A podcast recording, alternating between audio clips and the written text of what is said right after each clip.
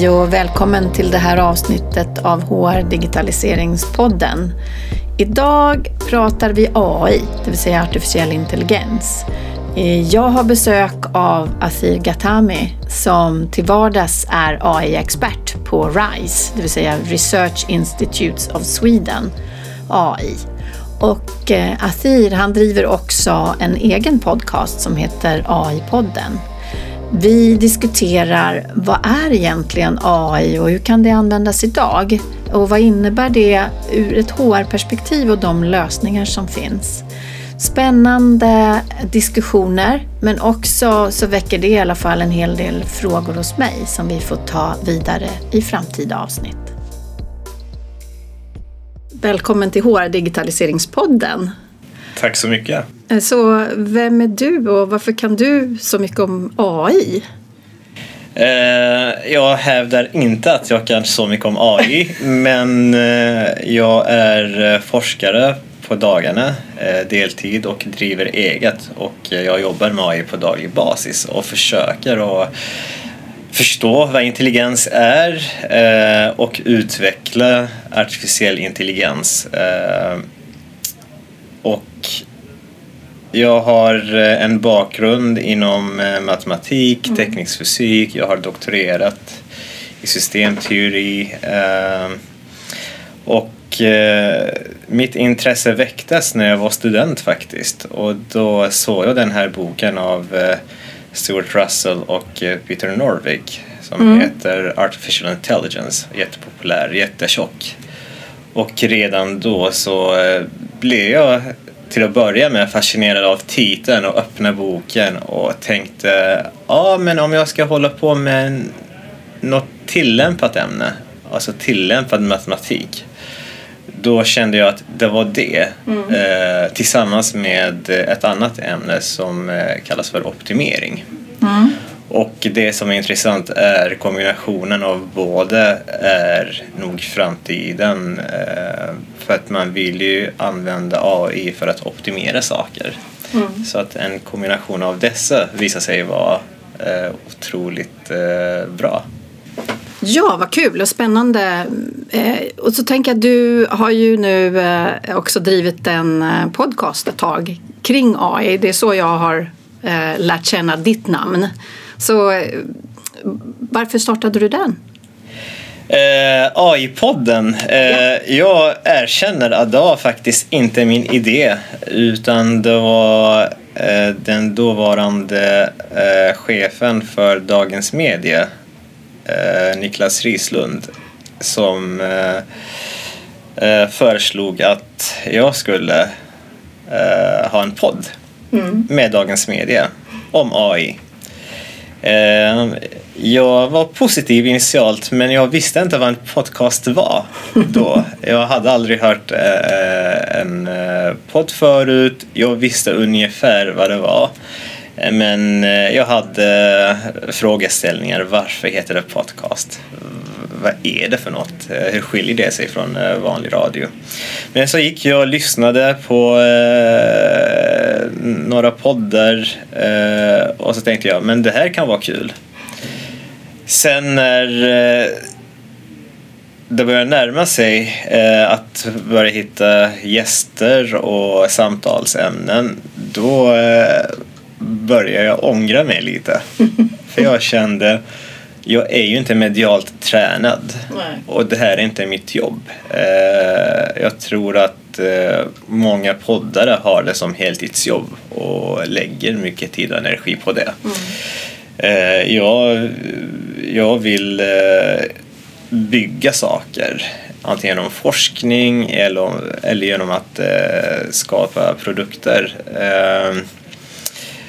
Men jag tänkte, nu har jag sagt ja, så jag börjar med att eh, köra en säsong och då har jag lärt mig någonting. Det kan vara kul.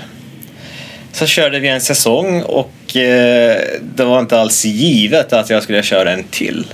Eh, så jag frågade eh, folk och den feedbacken jag fick var så pass positiv och de tyckte det är klart du ska fortsätta. Jag kan ju tipsa då alla som lyssnar på det här att verkligen om man vill veta mer om AI generellt så finns det fantastiskt mycket att hämta då från de här olika avsnitten. Det är ju det som är så spännande. Vad, vad tycker du själv att du har lärt dig från dem, alla dina gäster? Mm, eh, man kan säga så här, de första två, tre säsongerna eh, var det mycket fokus på att eh, lyfta fram eh, vad man gör med AI idag. Mm. Så att det inte verkar något som händer i framtiden, för det händer just idag. Mm. Eh, och då tog vi in representanter från olika företag, organisationer men även forskare. Mm. Eh, så att man ser vad som händer. Eh, Sverige ligger ganska mycket efter och jag ville även inspirera andra företag och organisationer att eh, eh börja jobba med AI. Eh, så de ser andra företag har börjat med det, det är lika bra att sätta igång. Sen är det ju många som vill ha råd och vet inte var de ska börja. Och jag tänkte att dessa gäster kan komma med exempel som mm. kan inspirera. Um, så ja, det var Ja, så det var syftet och sen att du har, men då har ju du samlat på dig säkert väldigt mycket exempel. Ja, eh, det som är intressant är att eh, det är givetvis jättekul att få den insynen för mm. både under avsnittet men även utanför. Mm. Vi pratar även innan, jag brukar många gånger intervjua dessa personer, mm. se vad de kan. Eh, Vissa tar kontakt och hävdar att de gör AI. Jag måste verkligen kolla att de gör det och mm. jag har faktiskt eh, eh, bett vissa eh, att återkomma när de väl har något konkret. Mm. Eh, så jag får ganska mycket insyn. Mm. Och det är jätte, jättekul och får liksom ta del av eh, resan och hur eh, de har gått tillväga och får en massa exempel, erfarenhet, även personliga åsikter. Och det är jätteintressant det i sig. Så att nej, det har varit väldigt lärorikt. Jag tänker vi ska komma tillbaka till det där med om man verkligen har AI eller inte i sina lösningar, för det är ett spännande område. Men, men innan det så tänkte jag att vi kan börja med att fråga, du frågar alla dina gäster, eh, vad är AI? Så vad har, du, vad har du själv för definition av AI? Mm.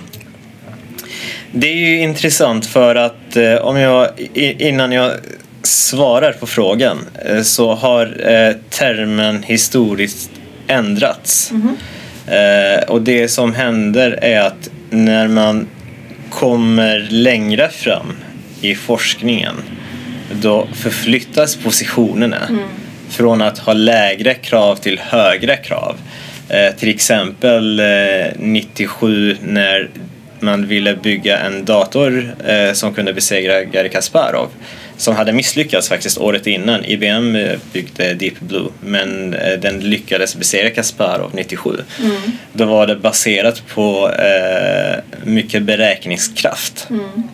Eh, och då menar forskarna att det inte var intelligens. Trots att schack var ju ja, det spelet som symboliserade mänsklig intelligens.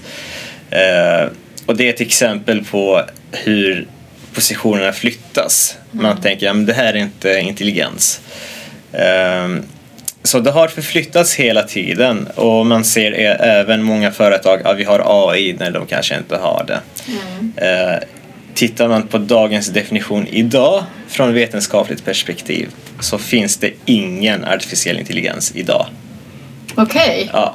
Mm. Uh, för att en en definition som jag tycker är eh, rimlig eh, är att det, artificiell intelligens det är eh, ett system, vare sig det är biologiskt eller inte, som kan ta till sig information om sin omgivning, ta beslut baserat på informationen och agera mm. på ett sätt som kanske inte reagerar till och med med omgivningen och ändrar omgivningen.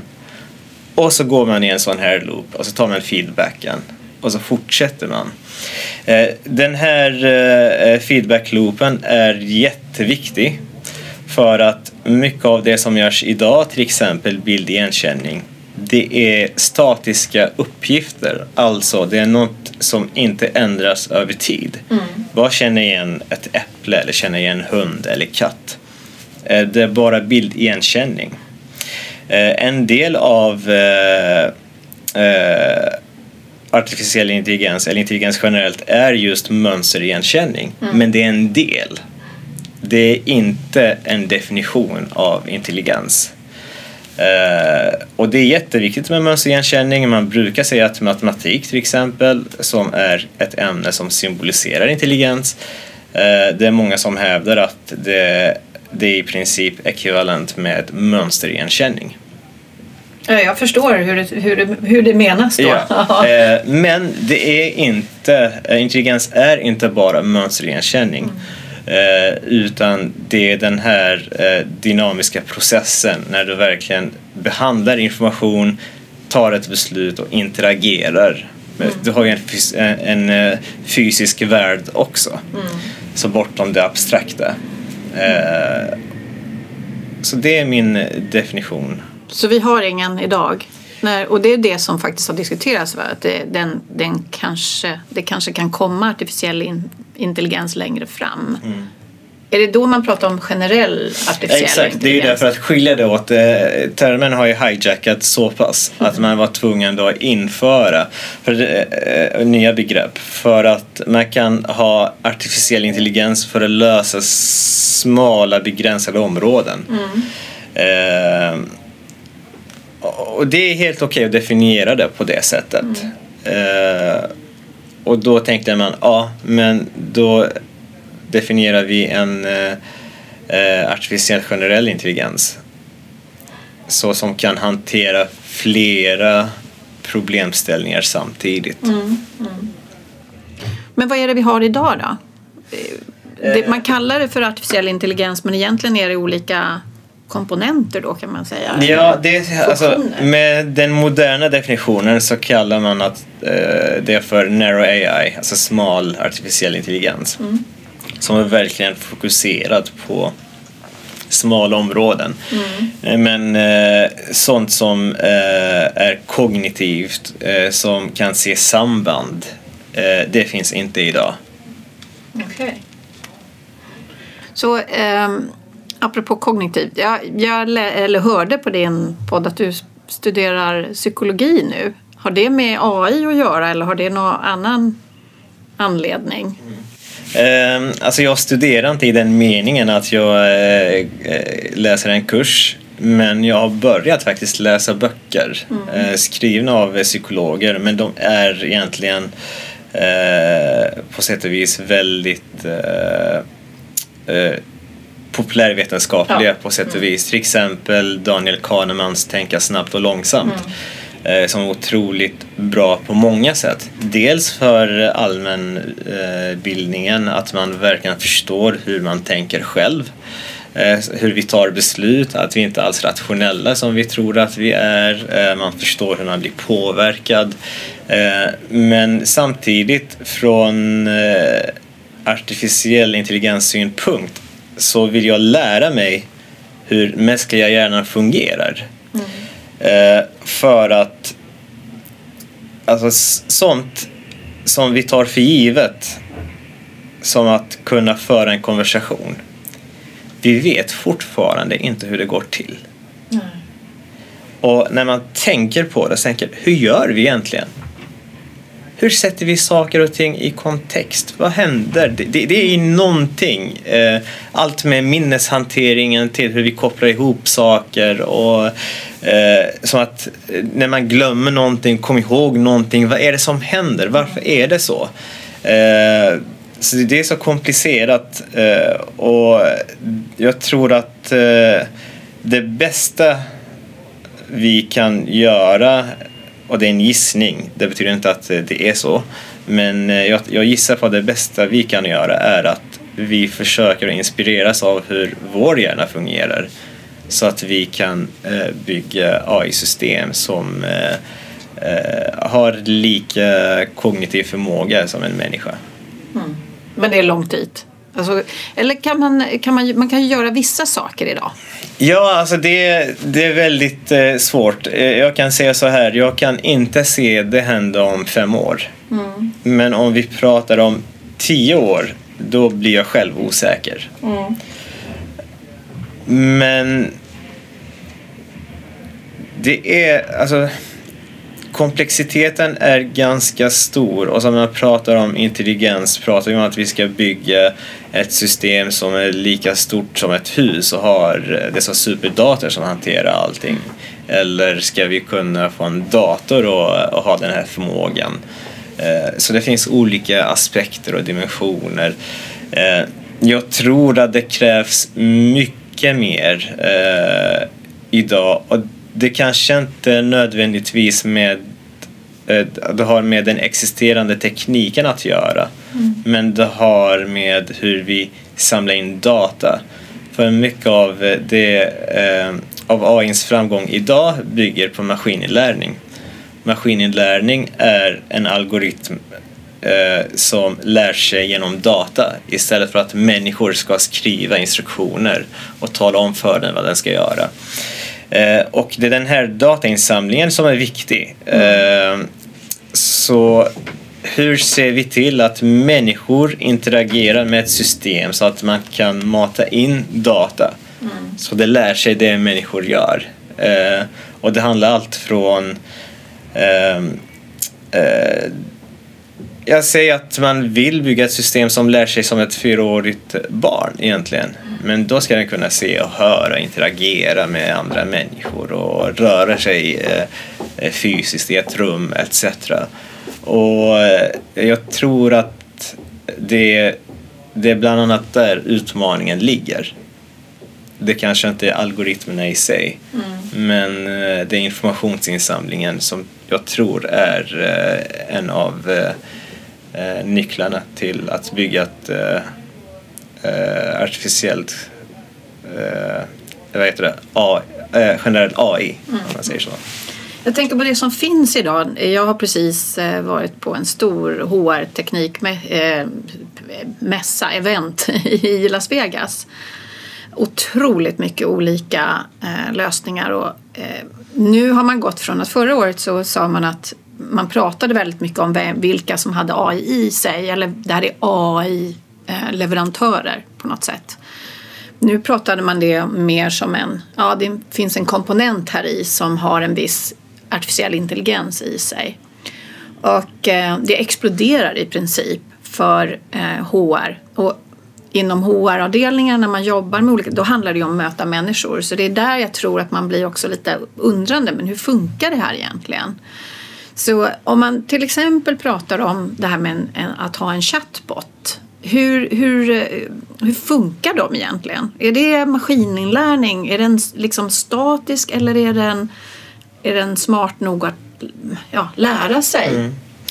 Uh, om du ska prata med mig och med mina forskarkollegor så tror jag att uh, vi är ense om att uh, chattbotar är bland det värsta som har representerat artificiell intelligens. Alltså. För det finns ingen intelligens. För det är ganska eh, lurigt. Man bygger någonting som ska se ut som en människa, den ska konversera och då tror man att eh, den tänker. Mm. Men det finns ingen intelligens alls. Eh, det är typiskt en eh, tillämpning eh, av maskininlärning där den i princip lär sig känna igen eh, vissa objekt i form av nyckelord och, och så. Lär sig frågor, svar etc.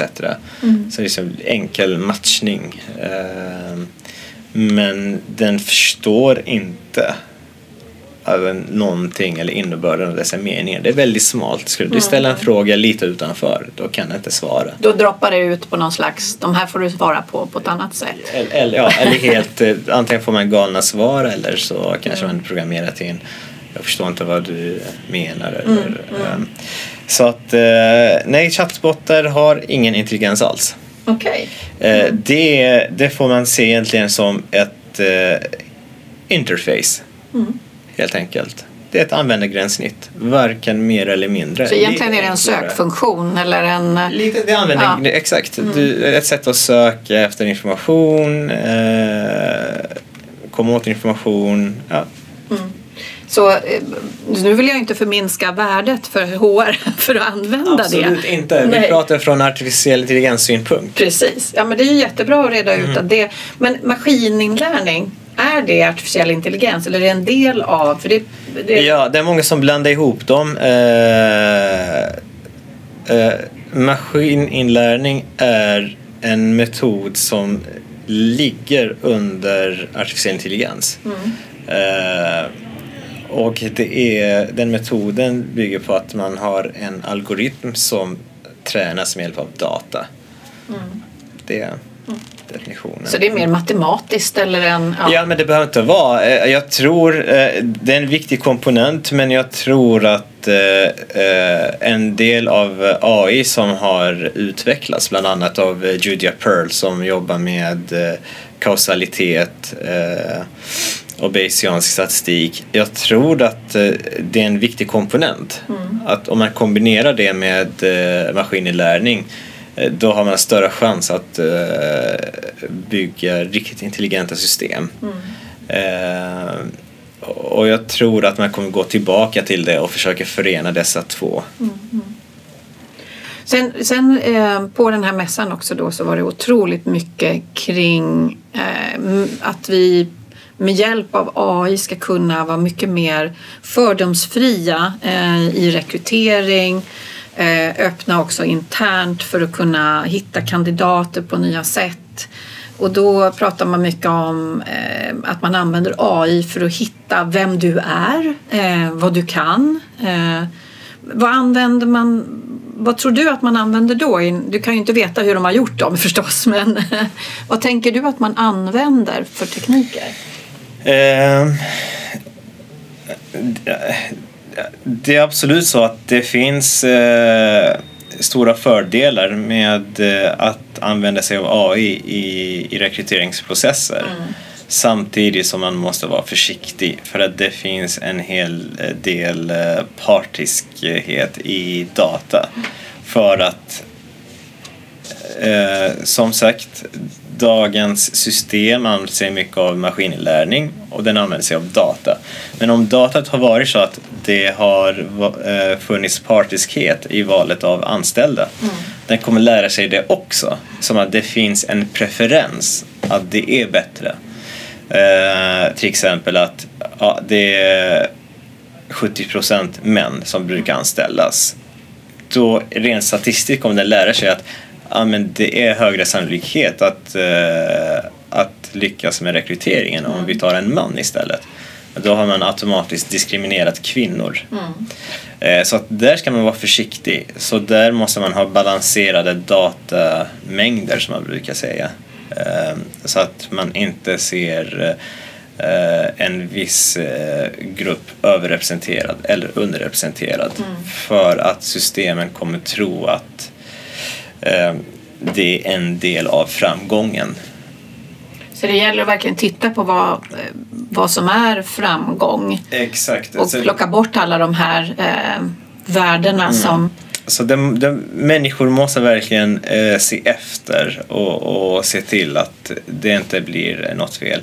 Men eh, hur det fungerar annars när det fungerar bra mm. eh, mycket bygger på det som kallas för rekommendationssystem. Mm. Och rekommendationssystem är en av de eh, tidiga tillämpningarna eh, in, eh, inom företag. Man har sett det på Amazon tillämpas framgångsrikt. När du köper en bok så får du rekommendation på andra böcker.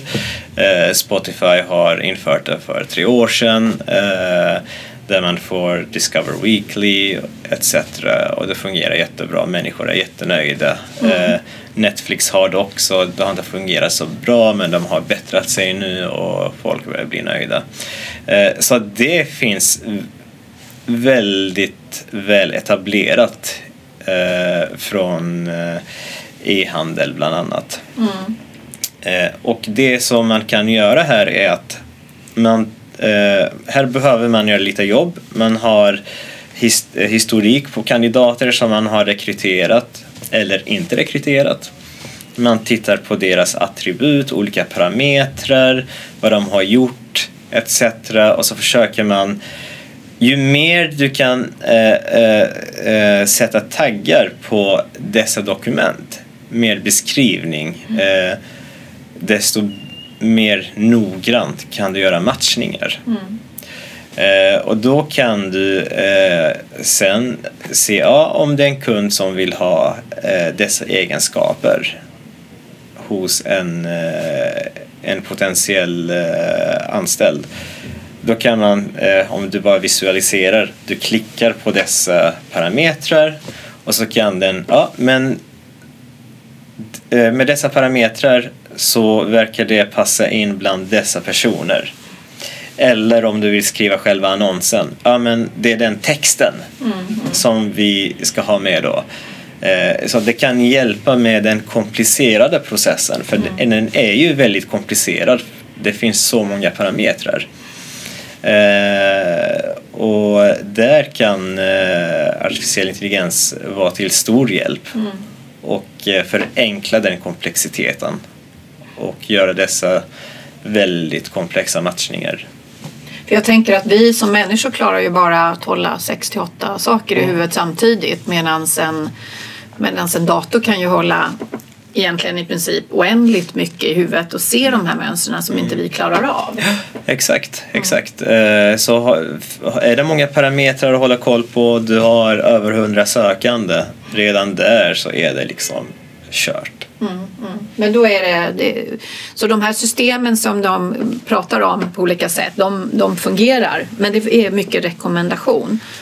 Men vad, är, vad finns det för risker? Vad, vad ska man tänka på då? Om, om eh, man ska köpa in något eller du pratade förut om det här med, med eh, är det verkligen AI? Är det det, det som är? Det är det som eh, är mitt bekymmer. Konceptuellt så vet jag att man kan göra det om man är riktigt skicklig. Frågan är hur vet man? Ehm, det finns ju enkla Eh, metoder på sätt och vis. Att man bara testar. Att man provar, får testa gratis kanske några månader. Mm. Eh, för att jag inser ju att det inte är trovärdigt. Eh, eller inte trovärdigt kanske men det är kanske inte ens möjligt att få insyn i hur de har gjort för det är deras IP. Mm, mm. Man kan ju prata med deras experter och så kan de prata och vara väldigt duktiga på att prata och få det att verka som att de kan till och med säga helt rätt saker. Mm. Men det betyder inte att de har gjort det rätt också. Mm. Så det enda sättet är att eh, testa, försöka förstå kompetensen bakom. Eh, men det är jättesvårt. Eh, jag tänker, man är ju, även om jag själv har ehm, jag förstår en hel del men jag skulle aldrig kunna utvärdera om det är riktig AI eller inte tänker jag. Man måste vara ganska kunnig Nej, det är, det är jätte, jättesvårt. Fast det kanske inte är viktigt. Mm. Om systemet gör det du är ute efter. Det är det. Om du testar och det funkar då är det liksom äh, skitsamma. Egentligen. Ja. Egentligen.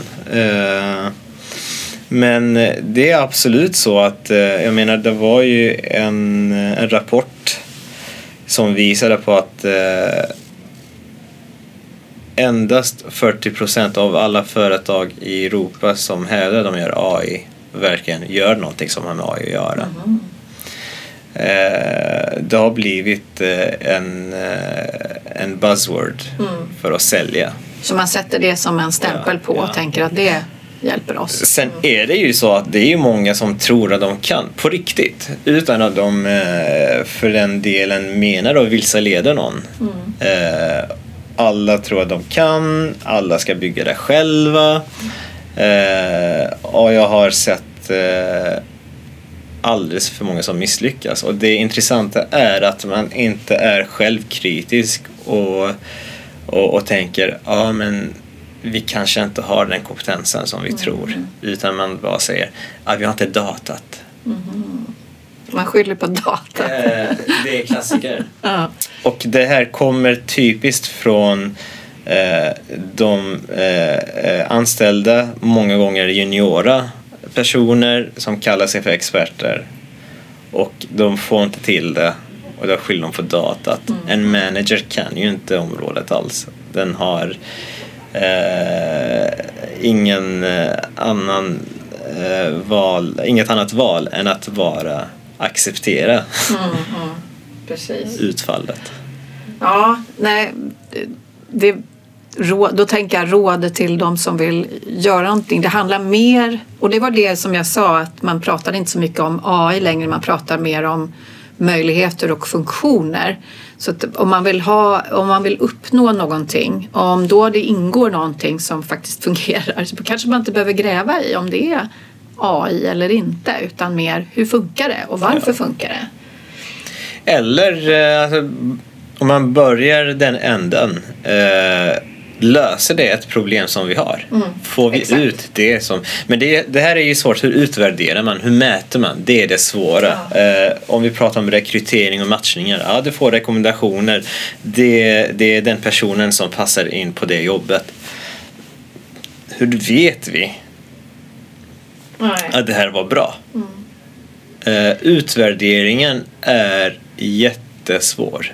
Ja, för då måste du ju göra egentligen två parallella processer i en manuell, en gam, traditionell ska vi Ja. kalla den, och en ny och se vad som händer.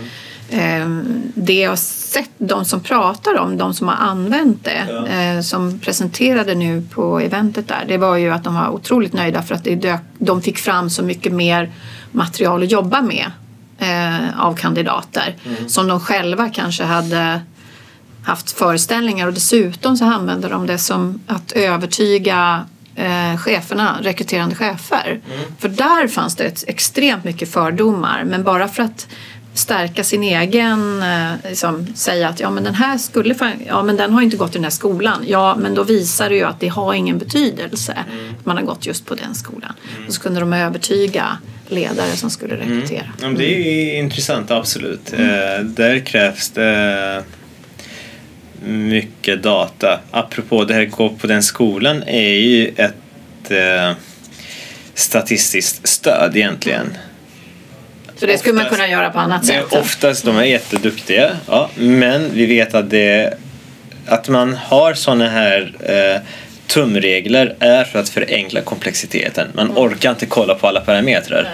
Men då säger man att det är mycket enklare att kolla på ifall man har eh, studerat på det universitetet.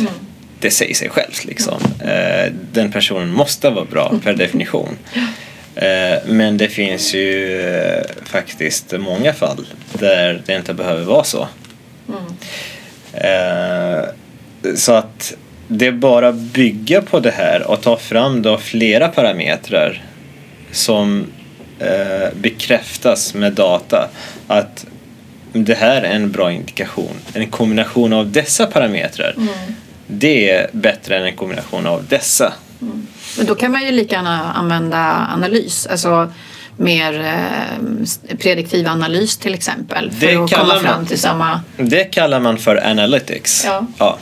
Eh, och det är helt, eh, helt okej att börja den änden. Eh, man behöver inte attackera allting med eh, avancerad eh, deep learning som det heter. Eh, neurala nätverk som alla går på. Utan det kanske kan vara eh, något annat.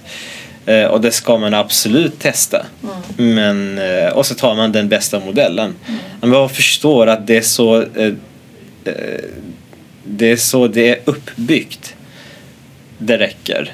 Så det spelar ingen roll ifall man har gjort statistisk analys eller man har byggt en algoritm. Det är ju egentligen samma sak. Men vad är det här eh, neural... Neurala nätverk? Ja. Jo, eh, Förklara det, det. de senaste åren så har man lyckats lösa många svåra problem eh, genom att eh, tillämpa en algoritm som anammar den mänskliga hjärnan. Det ser ut som ett eh, nätverk av neuroner fast eh, beskrivet på ett matematiskt sätt så implementerar man det i en dator. Eh, och det har varit eh, väldigt framgångsrikt. Eh, tyvärr så har det tenderat att eh, eh användas på allt. Mm. Och det är inte säkert att det är en lösning på allt. Mm. Så att, och de är lite på sätt och vis halvmagiska i den meningen att ja, man vet att dessa algoritmer är nära optimala om man lyckas hitta de optimala parametrarna i algoritmen. Eh, att hitta dem, det kallas för att träna mm. nätverket, träna mm. modellen för att hitta de parametrarna. Problemet är att den träningen den garanterar inte att alltid hitta de optimala parametrarna. Okay. För att det är ett eh, det kräver en sökning som är väldigt komplex. Mm. Så man nöjer sig med att hitta så kallat suboptimala eh, lösningar. Och det fungerar jättebra många gånger men många gånger så misslyckas det. Och problemet är att när man inte hittar så betyder det inte att det inte finns heller. Mm. Hittar man något som är bra, då är det bra. Hittar man inte så kan man inte säga så mycket. Mm. Och det är egentligen en av problemen som eh, många forskare tittar på. Man vill förstå varför det fungerar så bra ibland. Mm. Är det vissa situationer, är det vissa frågeställningar? Finns det, har exempel? inget med frågeställningen att göra Nej. utan okay. det är i naturen hur de är eh, byggda matematiskt. Okay. Mm. Men vad använder man det till? Neurala nätverk? Eh, man har till exempel det som man har sett, Google Translate är ett exempel. Mm. Eh, det är därför det har eh, kommit de senaste två, tre åren. Siri, alla de här, Alexa, mm. all, alla konverserande bottar. Man har lyckats slå den högst rankade spelaren igår mm. eh, som man trodde var eh, många, många år ifrån att kunna åstadkomma. Så det var en revolution på det sättet. Eh, ja, men mycket eh, textförståelse inom citationstecken för det är begränsad förståelse, mm. bildigenkänning, eh, men på en mer, mycket mer avancerad? Så massor, det är massa tillämpningar som man har eh, sett många problem som har varit eh, eh, svåra mm. som man har lyckats knäcka. Mm. Jättespännande. Jag tror att eh, vi har eh, fått en hel del nya tankar från den här diskussionen. Tack så hemskt mycket för att du kom hit. Tack för att jag fick vara med.